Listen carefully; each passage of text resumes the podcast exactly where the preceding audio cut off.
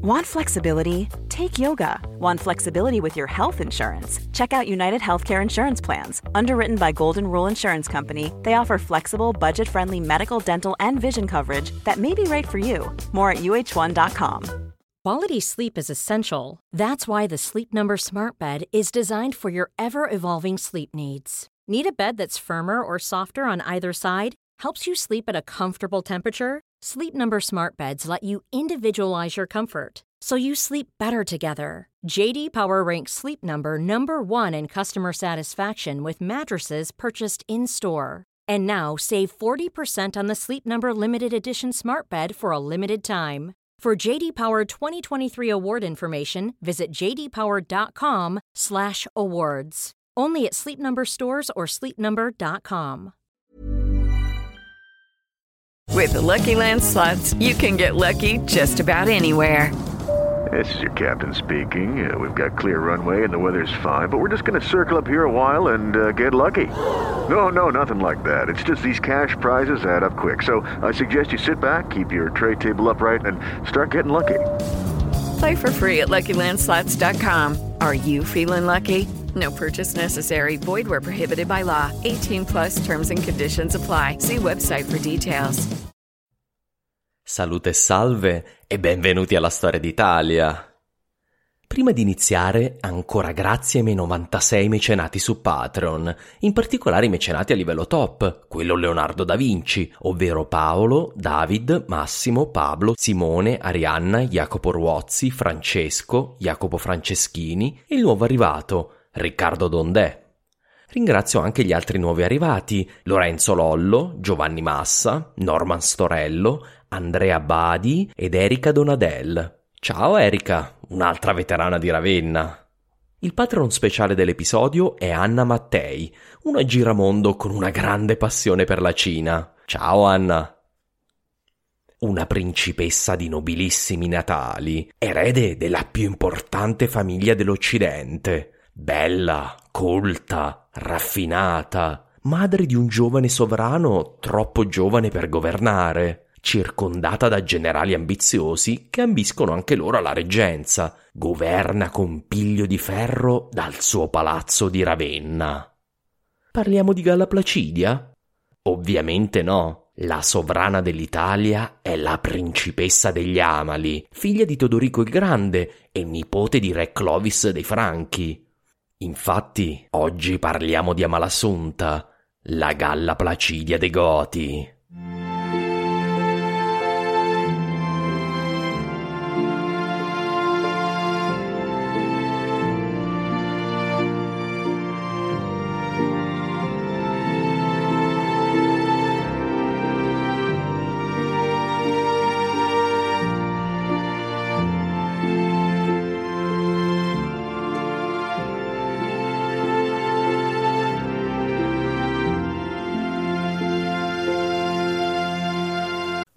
Redeemed a $50,000 cash prize playing Chumba Casino this year. I was only playing for fun, so winning this was a dream come true. Chumba Casino is America's number one social casino experience. It's serious fun. With over 80 casino style games to choose from, you too could win life changing amounts of cash. Be like Mary. Log on to chumbacasino.com and give them a whirl. That's chumbacasino.com. No purchase necessary, void or prohibited by law. 18 plus. Terms and conditions apply. See website for details. The voice in the preceding commercial was not the actual voice of a winner.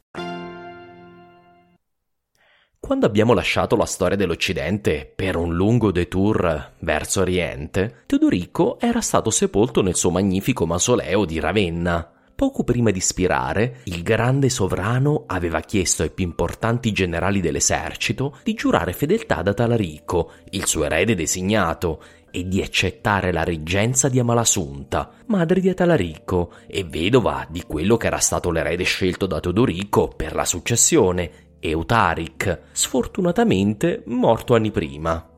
Tale era anche in questi tardi anni l'autorità e il carisma dell'anziano sovrano che nessuno se l'era sentita di andare contro i suoi voleri. Non si tratta di una banalità. I Goti non avevano mai avuto una reggenza di una donna, per non parlare di un re bambino a governarli. I Goti, fino al 526, avevano sempre avuto re nel pieno delle loro forze, rispettati leader di uomini e guerrieri provetti. Nella mentalità dei più tradizionalisti tra i Goti erano i romani che si facevano governare da eunuchi, donne e bambini. I tempi cambiavano però e la romanizzazione dei Goti procedeva a passi serrati. Quella che sarebbe stata una follia cento anni prima era diventata almeno una possibilità. Eppure c'erano almeno due soluzioni alternative a quella scelta dal re, ognuna con i suoi pro e contro. Nella tradizione germanica i Goti avrebbero potuto scegliere come loro re uno dei loro leader militari. Il più importante al 526 era Tuluin, uno dei più fedeli collaboratori di Teodorico, suo amico fidato e un generale veterano di ogni guerra combattuta dal suo re. Quello che mancava a Tuluin era il sangue, non era un amalo.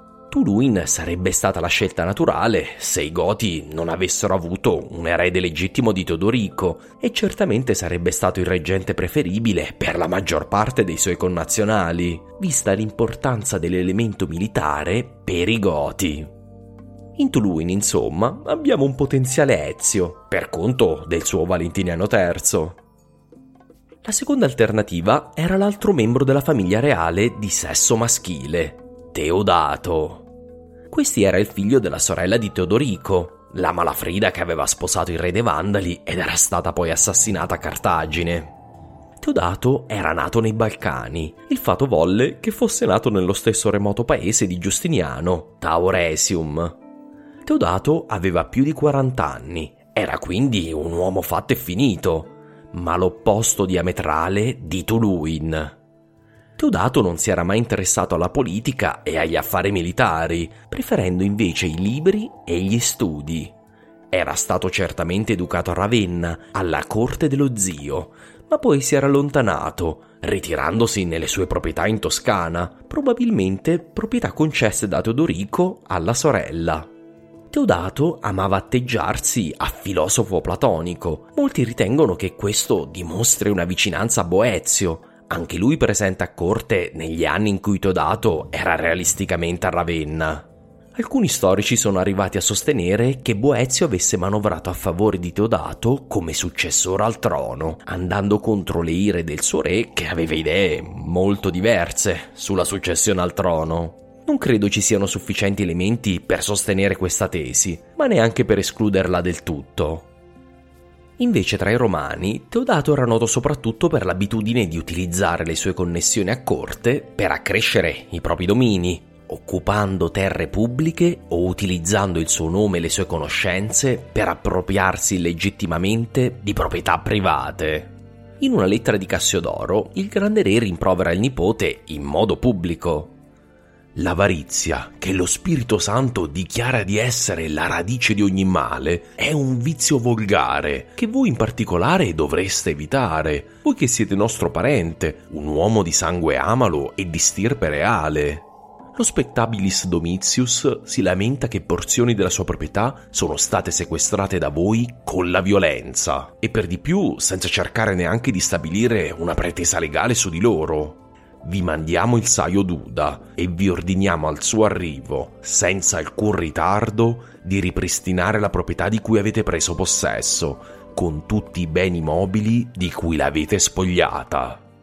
Da questo quadro mi sono fatto l'idea che Teodato non fu mai considerato da Teodorico come suo potenziale successore.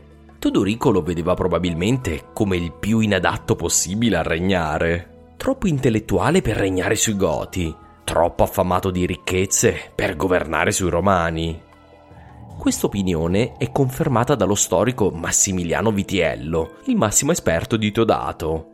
Tornando alle analogie romane, se quindi Malasunta mi ricorda Galla Placidia e Tuluin è un potenziale Ezio, Teodato mi ricorda Claudio, un uomo immerso nei libri e distante dalla vita politica della sua famiglia reale.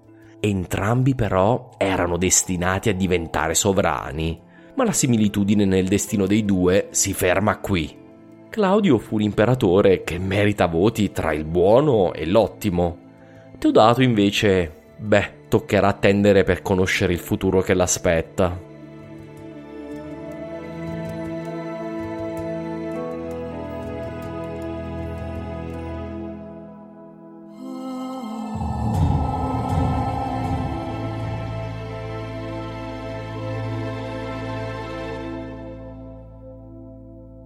Ho notato che spesso gli storici descrivono in modo un po' superficiale il regno di Amalasunta, utilizzando le poche pagine a lei dedicate da Procopio. Per quanto lusinghiere nei confronti della regina dei Goti e degli italiani, queste pagine tendono ad essere piuttosto leggere in quanto a fatti e molto concentrate sugli ultimi anni del suo regno.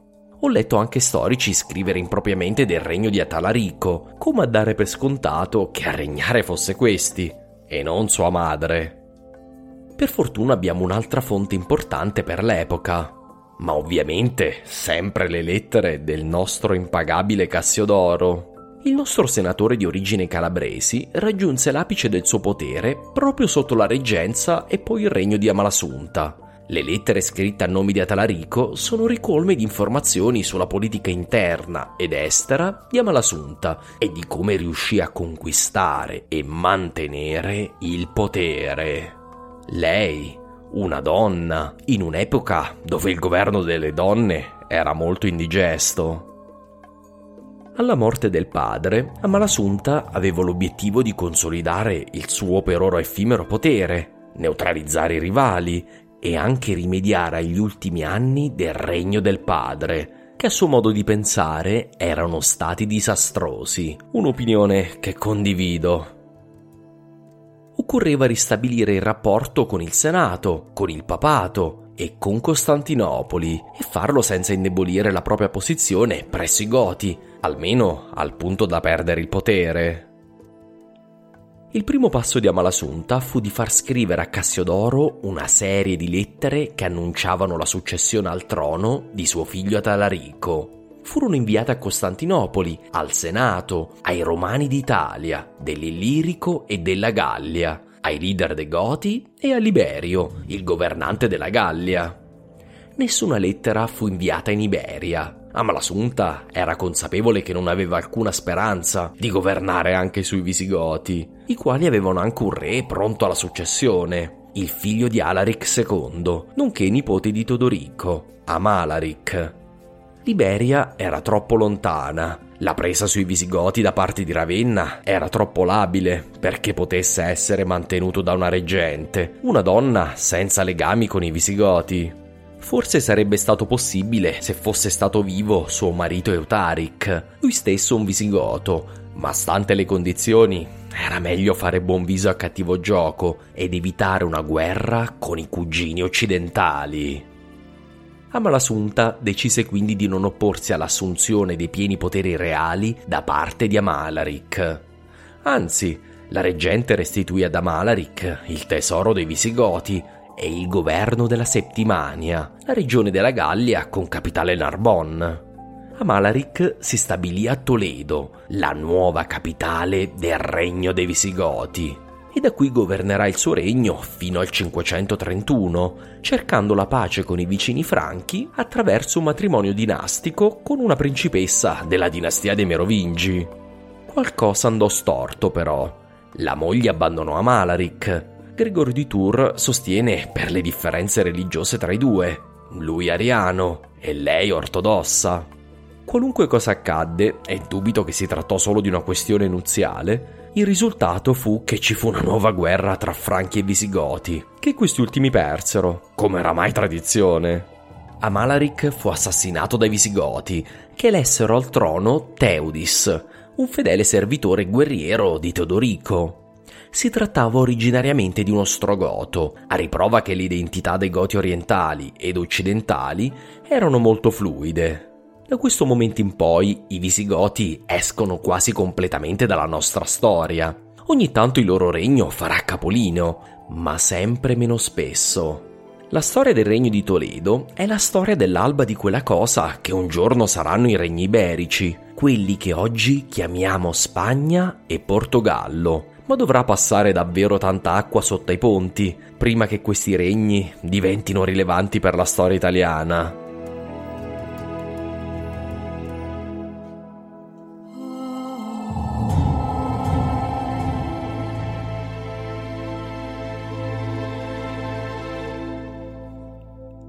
Quanto a Tuluin e Teodato, i suoi possibili rivali al trono, Amalasunta decise di dare ad entrambi la cosa che più ambivano al mondo, il riconoscimento nobiliare all'uno, le ricchezze all'altro. In cambio dell'accettazione della transizione, Tuluin fu elevato al patriziato e quindi ammesso nel Senato di Roma. Cassiodoro scrisse anche il discorso di questo generale gotico, diventato senatore, un altro capolavoro di Romanitas Gota. Accettando il patriziato, vi garantisco che nessuno dei miei compatrioti riterrebbe questo onore a buon mercato. Quanto a voi, colleghi senatori, vi invito a vivere nella sicurezza, con la benedizione di Dio, e ora come sempre mostrate al mondo il vero carattere romano. Quanto a me, difenderò sempre il Senato e i senatori, ai quali ora sono associato. Conto dato invece a Malasunta fece appello alla sua nota avidità e gli concesse vaste proprietà statali che erano state date un tempo alla madre per il suo sostentamento, ma che erano state reincamerate dal fisco. Malasunta sapeva come comprare i suoi nemici. Sistemate queste pratiche, Amalasunta si dedicò a tentare di sanare i danni degli ultimi due anni di governo di Teodorico, almeno per quanto possibile c'era da ricucire con la fazione senatoriale vicina a Boezio e Simmaco, senza dare però l'impressione ai sostenitori del governo di Ravenna, Goti e Romani, che l'infedeltà fosse premiata più della fedeltà. Quindi per prima cosa Amalasunta promosse senatori importanti della fazione progotica, come Cipriano e suo fratello Pilio, i delatori di Boezio. Cipriano fu nominato al patriziato, Opilio fu fatto comes sacrarum largitionum. In seguito Amalasunta fece però un passo importante per riportare una sorta di pace con gli eredi di Boezio e Simmaco, i quali ebbero ristorate le proprietà di famiglia che erano state loro espropriate da Teodorico. Amalasunta continuò inoltre l'offensiva diplomatica anche verso la Chiesa, che avevo perso un papa nelle segrete di Ravenna. Una parte del clero sosteneva sempre il regno, ma una parte probabilmente maggioritaria era oramai ostile a Ravenna. Riconciliarsi con la Chiesa era di capitale importanza per tre ragioni. Innanzitutto, il Papa era la guida degli ortodossi italiani, quindi in sostanza una delle più importanti voci dei romani. L'altra ragione era che diventava sempre più difficile distinguere tra l'elite senatoriale romana e l'elite della Chiesa. Molti dei rampoli delle famiglie senatorie finivano in ruoli di responsabilità della Chiesa. Se voleva fare pace con il Senato, Amalasunta doveva riconciliarsi anche con la Chiesa. Infine, la pace con la Chiesa romana era probabilmente un prerequisito per un accomodamento con Costantinopoli. La prima questione affrontata da Malasunta fu proprio la questione di chi dovesse sedere sul soglio di Pietro. La reggente non fu talmente naive da permettere ai romani di scegliersi un papa, magari antigotico come Giovanni I. Né Amalasunta cercò la pace con il clero a tutti i costi. Come sempre, Amalasunta soppesò attentamente le opzioni di fronte a lei. Abbiamo una lettera in cui, in sostanza, indica al clero romano il candidato da eleggere. A dire la verità, è possibile che ci fu un'elezione contestata e che Teodorico, poco prima di morire, avesse già dato il suo parere tra i candidati, scegliendo il futuro Felice IV, chiaramente un membro della fazione progotica della Chiesa romana. Su questo punto gli storici non sono però univoci abbiamo una lettera di Cassiodoro che pare implicitamente confermare che Felice non fu consacrato che dopo la morte di Todorico. Altri sostengono che Felice era già papa prima della morte del Gran Re. La mia opinione è che il parere su chi dovesse succedere a Giovanni fu data da Teodorico, ma fu a Malasunta a confermarlo ed imporlo davvero alla Chiesa. Come abbiamo notato sin dai tempi di Odoacre, Ravenna si riservava il diritto di influire sull'elezione, ma Felice IV fu forse il primo papa ad essere direttamente nominato dalla corte di Ravenna. Per compensare questa palese violazione dell'indipendenza papale, Amalasuntha decise di offrire diversi ramoscelli di ulivo alla Chiesa. Il primo fu di donare due antichi edifici del foro romano alla chiesa. Si trattava del Tempio del Divo Romolo e della sala che ospitava la Forma Urbis, la meravigliosa mappa dell'antica Roma. Entrambi gli edifici furono convertiti da Papa Felice in una chiesa, ovvero la chiesa dei Santi Cosma e Damiano, ancora oggi in piedi nel cuore del foro romano. La scelta dei due santi non è casuale. Cosma e Damiano erano dei martiri orientali. Si tratta dei primi santi orientali che ebbero una chiesa dedicata al loro nome a Roma. Si trattava di un chiaro ramoscello d'ulivo offerto dal Papa e da Malasunta verso Costantinopoli. Nella chiesa furono realizzati dei meravigliosi mosaici giunti fino ai giorni nostri. Uno di questi rappresenta Papa Felice IV e nonostante sia stato rifatto nel Rinascimento, siamo ragionevolmente certi che rappresenti ancora fedelmente le fattezze del Papa. Il primo della storia, del quale abbiamo un volto realizzato mentre era in vita, oppure poco dopo la sua morte. Non sarà certo l'ultimo. L'altro importante favore di Amalassunta alla Chiesa fu di donare alla Chiesa romana un formidabile precedente legale. Con un editto a nome di Atalarico, Amalasunta decise che chiunque laico avesse rimostranze verso un membro del clero avrebbe dovuto affidarsi prima di tutto al giudizio del Papa, questo prima di rivolgersi ai tribunali civili. Nelle parole dell'editto, e se cosa a cui è in pietà credere, il ragionevole desiderio del litigante non venga soddisfatto dall'ufficio del Beato Papa, questi potrà venire di fronte al tribunale secolare con le sue rimostranze. Penso sia evidente come questo apparentemente semplice ditto sia un importante precedente. I membri del clero iniziano a non essere più uguali di fronte alla legge, venendo giudicati non da tribunali civili, ma direttamente dal Papa. Non è ancora l'immunità ecclesiastica. Il litigante può comunque appellarsi ai tribunali civili e l'editto parla chiaramente solo del diritto civile, non di quello penale eppure un altro mattone di quell'edificio che un giorno sarà il magnifico e terribile castello della chiesa medievale.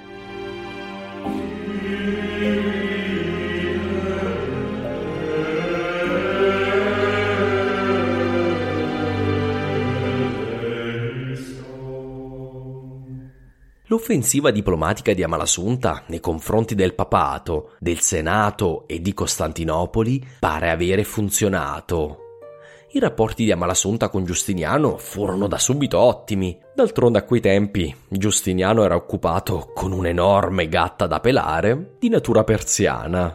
La guerra con Re Cavad non andava per nulla bene Forse va visto nel quadro della relazione speciale con Costantinopoli anche la decisione di costruire una nuova, grande e meravigliosa chiesa ortodossa nella capitale di Amalasunta, Ravenna. Nel 526, poco dopo la morte di Teodorico, iniziò la costruzione di San Vitale, la magnifica chiesa ravennate che ospita oggi i mosaici di Giustiniano e Teodora. C'è buona ragione di credere che la chiesa fu finanziata da Giustiniano attraverso un prestanome ravennate, ma sarebbe stato davvero difficile costruire una tale immensa dimostrazione del potere della Chiesa romana senza il consenso di Amalasunta. Segno che i due collaborarono a questo progetto, a testimonianza della ritrovata unità tra le due parti della Repubblica. L'opposizione senatoriale sembra essere stata ricondotta nell'alveo del regno, anche grazie alla detente con Costantinopoli. La Chiesa fu molto soddisfatta dei privilegi concessi da Malasunta, eppure quando fu chiaro che Felice IV era prossimo alla morte, questi sentì il peso del potenziale conflitto che attendeva la Chiesa. La fazione progotica, o più propriamente pro-italiana, avrebbe certamente battagliato contro quella pro-imperiale, c'era la seria possibilità che fossero gli imperiali a vincere in qualunque caso si rischiava un nuovo scisma nella Chiesa con l'elezione contemporanea di due papi. Per evitare questo problema, Felice decise di utilizzare un potere che formalmente i papi avevano da qualche decennio, ma che non era mai stato utilizzato ovvero quello di scegliersi i propri successori, una scelta che sono certo fu sostenuta, se non suggerita, da Malasunta. Non era una posizione senza base legale. Già Papa Simmaco aveva decretato che un papa poteva decidere il suo successore. Felice decise quindi di nominare pubblicamente il suo arcidiacono preferito, un certo Bonifacio, figlio di Sigisbaldo. Dal nome del padre di Bonifacio dovrebbe essere chiaro che questi non era un diacono qualunque. Bonifacio era infatti di famiglia ostrogota, nonostante che fosse nato in Italia e portasse un nome romano. Per la fazione proimperiale questo era inaccettabile e prevedibilmente quando Felice morì nel 530 il clero romano si divise durante l'elezione del nuovo vescovo. Bonifacio fu consacrato papa a Santa Maria in Trastevere, mentre una maggioranza dei presbiteri romani elesse come papa il capo della fazione proimperiale, un diacono egiziano che era giunto a Roma da Alessandria per fuggire dal locale dominio dei Monofisiti. Il suo nome era Dioscoro e la sua storia, assolutamente non unica, dimostra quanto l'Italia fosse ancora inserita all'interno di un vasto mondo mediterraneo interconnesso, come lo era stato il mondo romano nel IV e V secolo. L'elezione di due papi sarebbe potuta essere l'anticamera di una dura battaglia, salvo che Dioscoro morì appena 20 giorni dopo la sua elezione. Questo sembrò al clero un messaggio divino e le due fazioni si riunirono nel riconoscere Bonifacio II come vescovo di Roma. Bonifacio era però anziano e poco dopo l'elezione anche lui provò a scegliere il suo successore. L'uomo che aveva scelto era un certo Vigilio, un uomo che un giorno sarà papa. E che papa! La sua è una storia che non vedo l'ora di raccontare.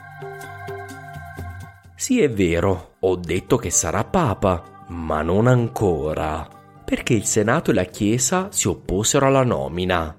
Infine Bonifacio fu costretto a ritrattare, questo poco prima di morire, nel 532. Alla sua morte fu eletto un papa della fazione proimperiale, a quanto pare dopo una talmente scandalosa campagna di acquisto dei voti da parte delle fazioni in campo, da richiedere l'intervento del governo di Ravenna, che impose da quel giorno in poi dure pene a chi si fosse macchiato del peccato di simonia, la compravendita delle cariche ecclesiastiche. Il nuovo papa prese il significativo nome di Giovanni II, fu il primo papa a cambiare il nome, perché il suo nome originale era Mercurius, un nome che era considerato inappropriato per un papa della Chiesa cristiana. La scelta di Giovanni è significativa, perché questo era il nome del papa che morì nelle segrete di Teodorico, non certo una scelta conciliante con Ravenna. Vi ho raccontato questa storia perché la ritengo importante per comprendere le tensioni politiche in seno alla città di Roma. Oramai il papato è la cartina tornasole della politica del Senato. L'alternanza di papi filo-ravennati e filo-costantinopolitani ci dà la migliore indicazione possibile dell'esistenza di queste due fazioni e della loro forza reciproca. Questo alla vigilia di una guerra che testerà la fedeltà di entrambi alla propria causa.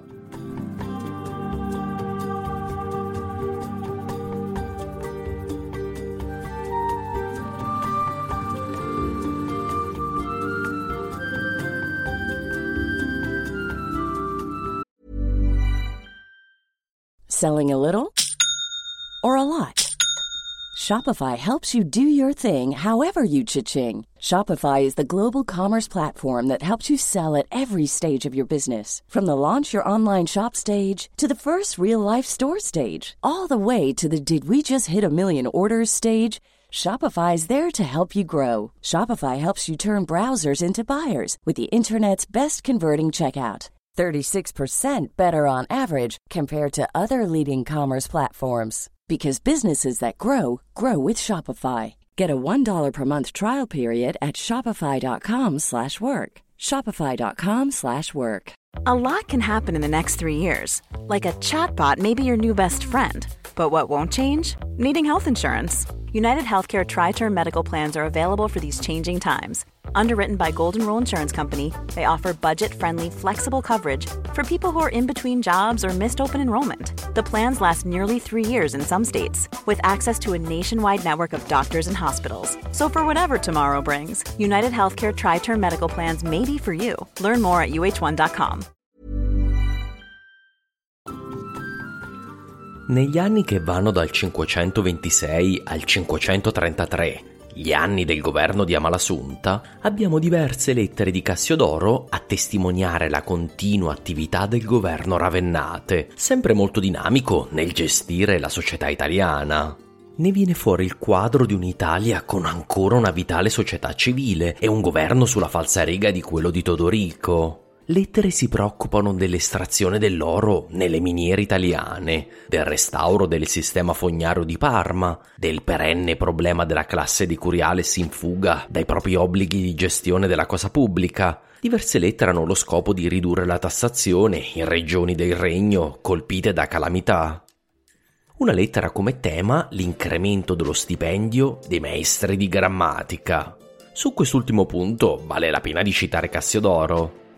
La grammatica è il nobile fondamento di tutta la letteratura, la gloriosa madre dell'eloquenza. L'arte grammaticale non è usata dai re barbari, ma alberga nelle corti dei legittimi sovrani. Altre nazioni hanno le armi, solo i signori dei romani hanno l'eloquenza. Notare come Amalassunta si ritenga anche lei una legittima sovrana dello Stato romano, ovviamente per conto di suo figlio Atalarico.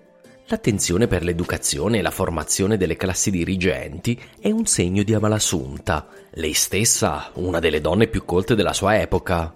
Come detto in passato, Amalassunta aveva ricevuto una superba educazione e poteva parlare fluentemente in goto, latino e greco, una delle poche persone della sua epoca a farlo. In tutto e per tutto, Amalasunta era una vera principessa dei Romani e dei Goti, con quarti di nobiltà ben maggiori, ad esempio, degli attuali occupanti del trono di Costantinopoli.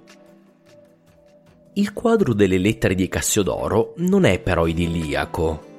Pare che non tutto andasse per il verso giusto in Italia.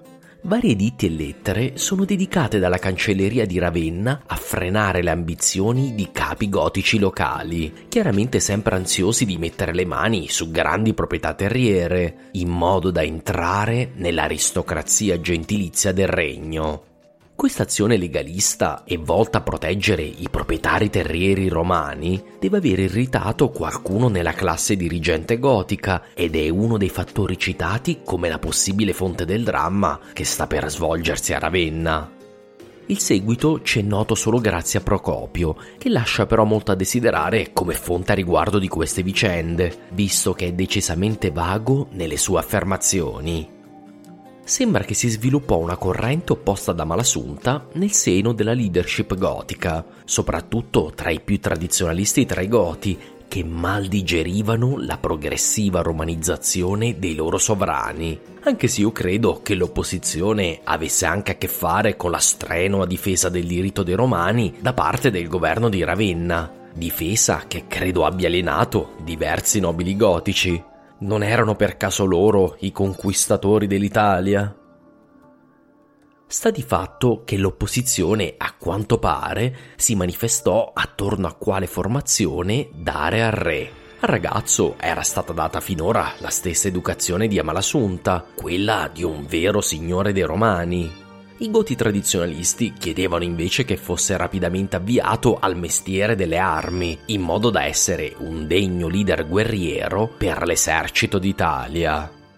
La questione è certamente importante, ma credo nascondesse più prosaicamente una manovra per esautorare Amalassunta della reggenza, prendendo possesso delle redini del potere a Ravenna. Amalasunta a questo punto sembra aver temuto per la propria vita, tanto da chiedere asilo a Giustiniano, con il quale era in ottimi rapporti. asilo presto concesso dall'imperatore, che forse già assaporava l'occasione di intromettersi nella politica italiana.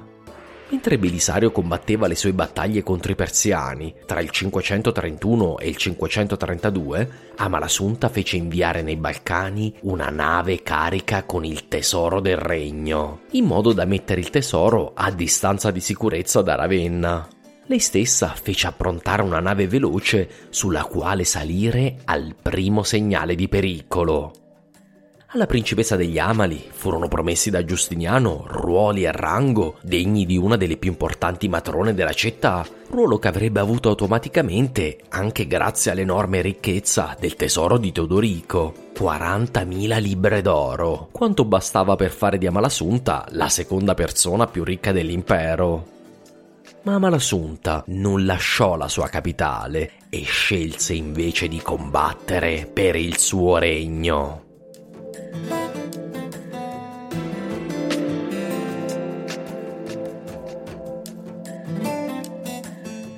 La prossima manovra di Amalasunta fu un classico della politica romana. La Galla Placidia dei Goti offrì ai tre più importanti leader dell'opposizione una promozione. Uno di essi deve essere stato Tuluin, gli altri due ci sono ignoti. Amalasunta li mise probabilmente a comando degli eserciti della Repubblica in Gallia, Pannonia e un altro settore lontano da Ravenna. Quando tutti e tre furono ai loro posti, dei sicari incaricati da Malasunta li assassinarono in contemporanea. Priva dei loro capi, l'opposizione per il momento fu tacitata e la figlia di Teodorico poté continuare a regnare de facto a Ravenna. Sospettando che dietro all'intera manovra ci fosse suo cugino Teodato, Amalasunta lo mise sotto processo per espropriazioni indebite in Toscana, la stessa accusa rivoltagli anche da Teodorico. Amalasunta costrinse Teodato a restituire molte delle sue proprietà. La manovra politica di Amalasunta era stata brutale ma efficace. La regina aveva assicurato il regno per sé e suo figlio Atalarico la nave carica del tesoro del regno tornò in Italia.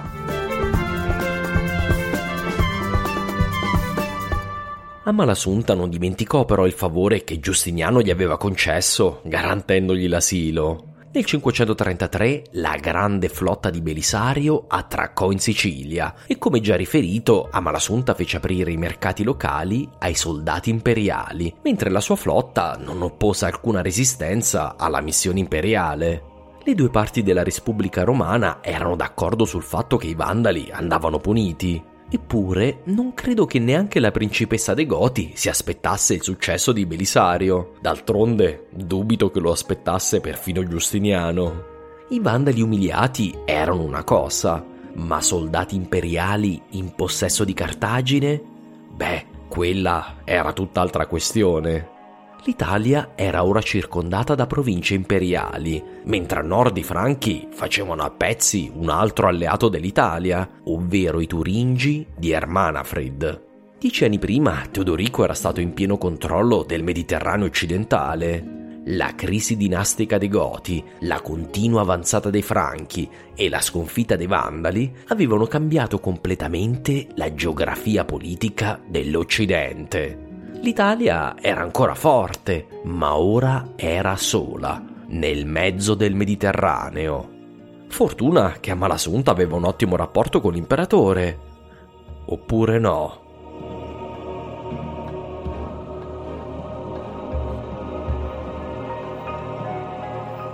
Una volta conclusa la guerra vandalica, un'ambasciata giunse nella primavera del 534 a Ravenna, L'ambasciatore di Giustiniano protestò veementemente perché Amalasunta aveva fatto occupare il porto di Lilibeo, la futura Marsala, questo come narrato alla caduta del regno dei Vandali. Il Lilibeo era stato ceduto da Teodorico ai Vandali quando Amalafrida aveva sposato il loro re. Amalasunta aveva ritenuto di poterlo occupare anche in cambio del supporto fornito all'impero.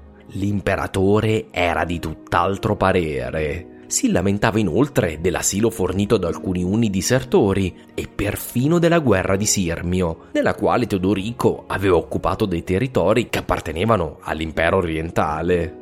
Quest'ultima era decisamente una lamentela curiosa, a distanza di 30 anni dagli avvenimenti, e quindi sospetta. L'impressione che mi sono fatto è che già a questo punto Giustiniano cercasse ragioni per uno scontro con l'Italia, alla luce del suo successo in Africa. La posizione ufficiale di Amalasunta fu ferma, nonostante gli ottimi rapporti con l'imperatore e il rischio di incorrere nell'ira imperiale. Il Lilibeo non fu restituito. Eppure ancora più interessante è il racconto che Procopio ci fa nelle sue storie segrete a riguardo delle negoziazioni appunto segrete. Ne viene fuori un racconto affascinante che è difficile da ricomporre. Proviamoci. Assieme alle minacce su Lilibeo, minacce pubbliche, l'ambasciatore di Costantinopoli ebbe un ruolo più segreto, quello di iniziare a mettere pressione sul regno gotico, cercando di destabilizzare la leadership amala.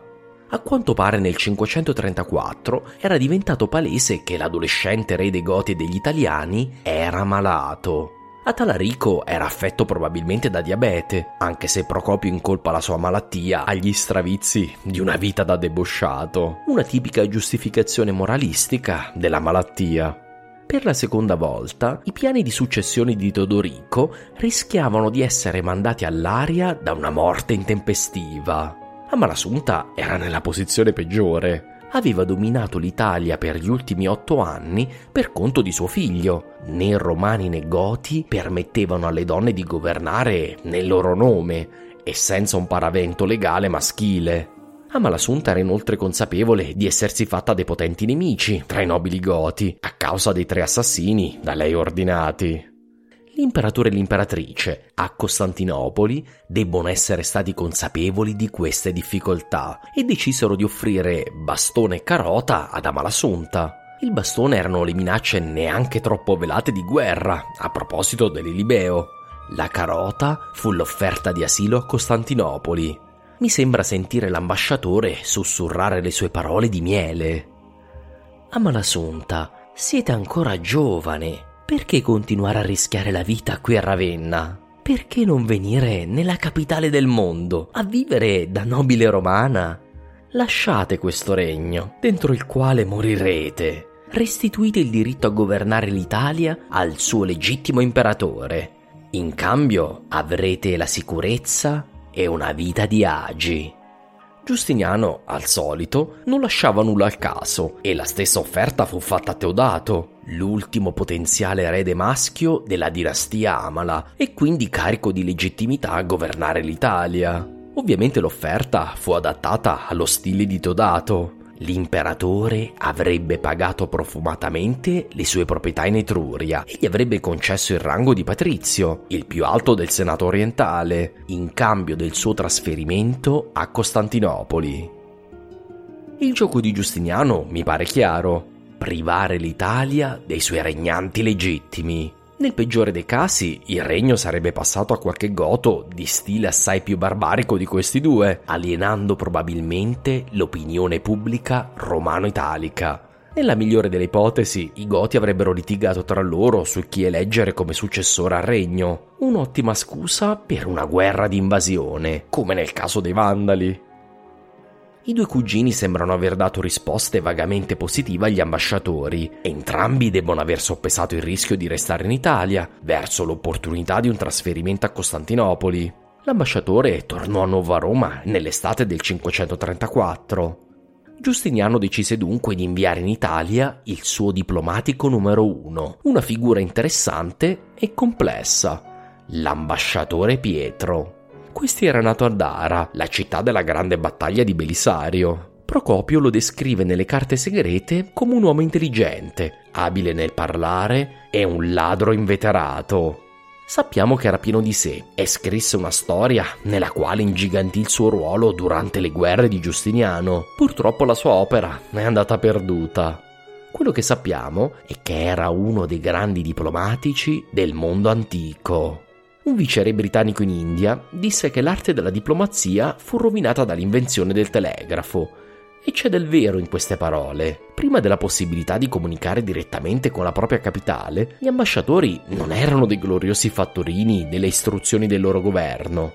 Certo, prima di partire ricevevano un brief dettagliato sulla loro missione, ma una volta all'estero, di frequente dovevano prendere delle decisioni sul momento, in base all'evoluzione dei fatti. Pietro ne prenderà diverse e decisamente rilevanti. Forse per coprire in parte le tracce di Pietro e l'impatto delle sue azioni nel dramma che sta per svolgersi, Procopio nelle sue guerre sostiene che questi giunse in Italia nel 535, non nel 534. Nelle storie segrete, invece, Procopio sostiene che Pietro ricevette due istruzioni diverse dai sovrani dell'Oriente, istruzioni che sono compatibili solo con un arrivo nel 534. Giustiniano disse a Pietro di negoziare la rinuncia al trono di Amalasuntha, in modo da trasferire l'autorizzazione a regnare sull'Italia al legittimo imperatore. Infatti Giustiniano aveva riconosciuto il regno di Atalarico e la reggenza di Amalasuntha. Non poteva quindi sottrarre legalmente il regno da Amalasuntha, almeno nella mentalità legalistica dei romani. Tutto sarebbe stato più facile se Amalasuntha vi avesse rinunciato di sua volontà. Di converso Procopio riporta che Teodora fosse gelosa di Amalasunta. La figlia di Teodorico era una vera regina, erede di una delle più prestigiose dinastie del mondo. Non era una figlia del postribolo, per non parlare della sua nota bellezza e raffinata educazione. Teodora avrebbe quindi dato istruzioni a Pietro per assicurarsi che Amalasunta non giungesse viva a Costantinopoli. Probabilmente si tratta della solita misoginia di Procopio e diversi storici dubitano che Teodora tramasse di disfare la politica del marito. Oppure è valido quanto detto nell'episodio 59. Giustiniano e Teodora agivano sempre in coppia, spesso in complicati giochi politici. Davvero la versione tardo-antica di Mr. e Mrs. Underwood. Magari i due erano d'accordo sia nell'offerta di asilo, sia nell'assicurarsi di non avere un potenziale rivale politico a Costantinopoli. Temo che non sapremo mai la verità. Quel che è certo è che Amalasunta non giunse mai sulle rive del Bosforo, come vedremo.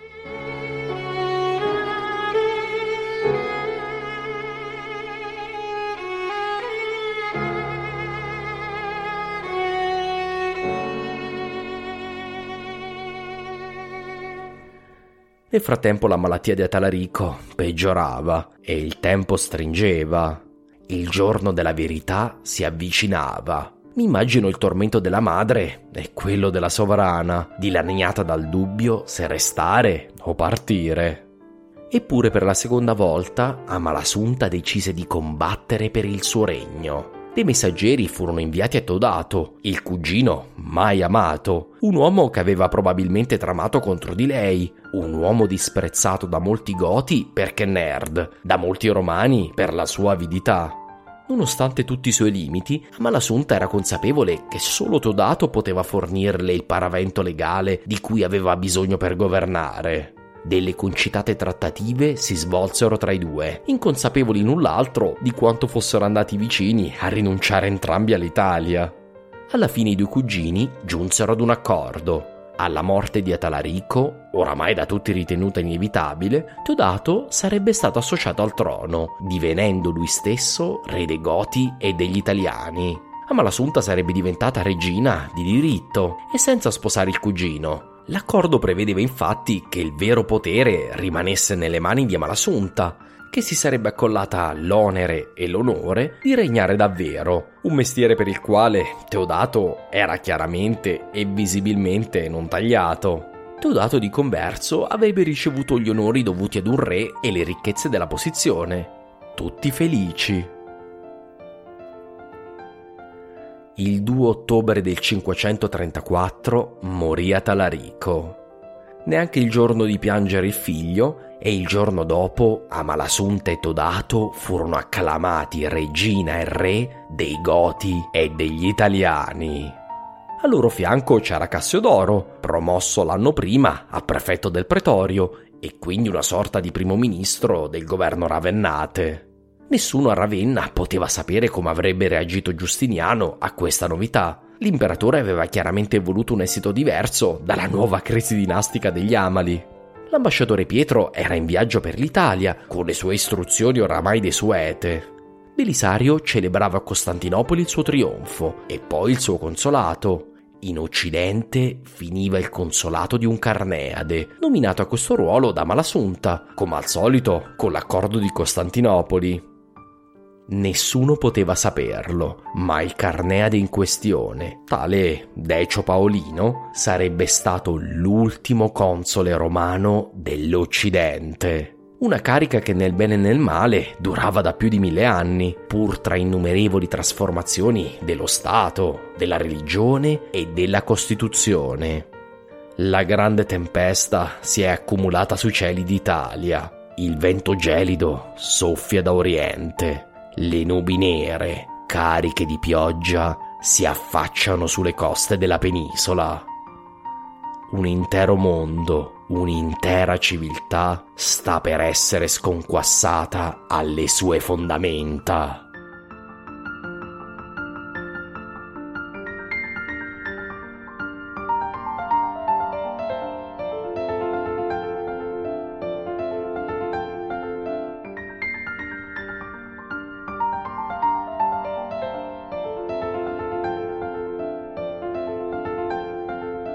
Nel prossimo episodio vedremo cosa faranno gli uomini in Oriente, in Occidente, a Ravenna, Roma e Costantinopoli per evitare la tempesta ed assicurarsi una pacifica transizione al potere. Ogni agente politico avrà obiettivi diversi, ma nessuno vorrà davvero la guerra.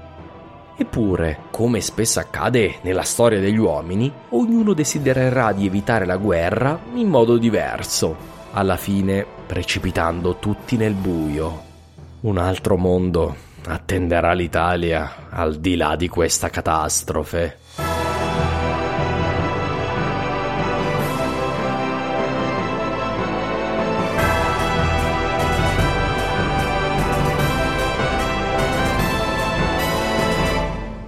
Grazie mille per l'ascolto. Se vi piace il podcast, vi prego di lasciare una recensione aiuta molto il podcast.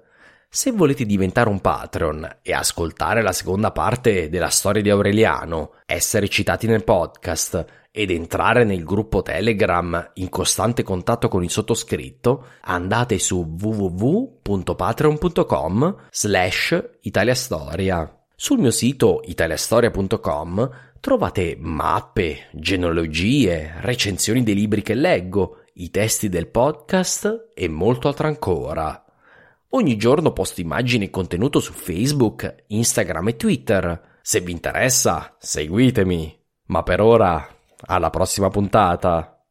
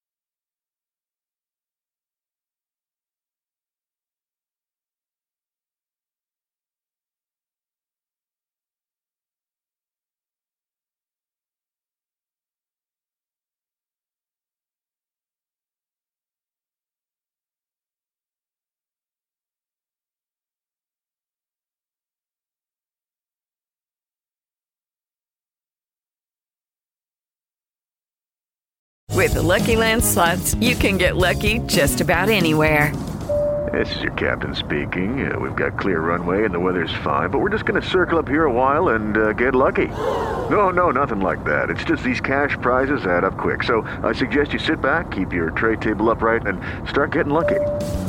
Play for free at LuckyLandSlots.com. Are you feeling lucky? No purchase necessary. Void where prohibited by law. 18 plus terms and conditions apply. See website for details. Flexibility is great. That's why there's yoga. Flexibility for your insurance coverage is great too. That's why there's United Healthcare Insurance Plans. Underwritten by Golden Rule Insurance Company, United Healthcare Insurance Plans offer flexible, budget friendly coverage for medical, vision, dental, and more. One of these plans may be right for you if you're, say, between jobs, coming off your parents' plan, turning a side hustle into a full hustle, or even missed open enrollment. Want more flexibility? Find out more about United Healthcare Insurance Plans at uh1.com.